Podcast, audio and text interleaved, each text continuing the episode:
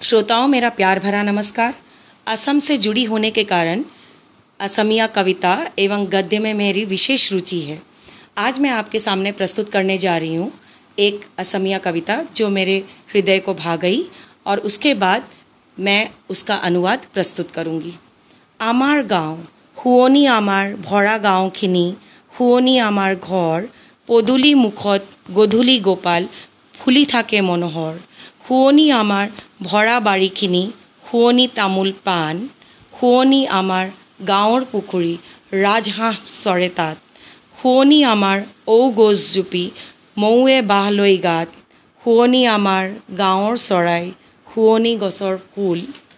শুৱনি আমাৰ ৰচকী পখিলা বাট ৰোৱা যায় ভুল।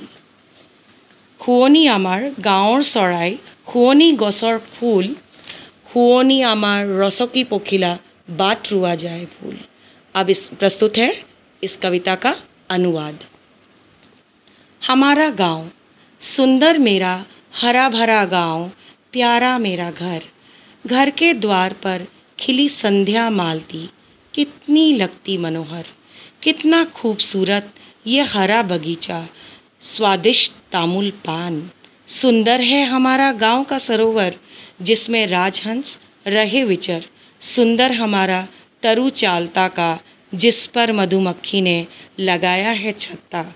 सुंदर हमारे गाँव के पंछी, मन भावन हमारे फूल। सुंदर हमारे गाँव के पंछी, मन भावन हमारे फूल। सुंदर हमारी फुर्तीली चिड़िया, राहगीर इनमें रमकर पथ जाए भूल, पथ जाए भूल। धन्यवाद।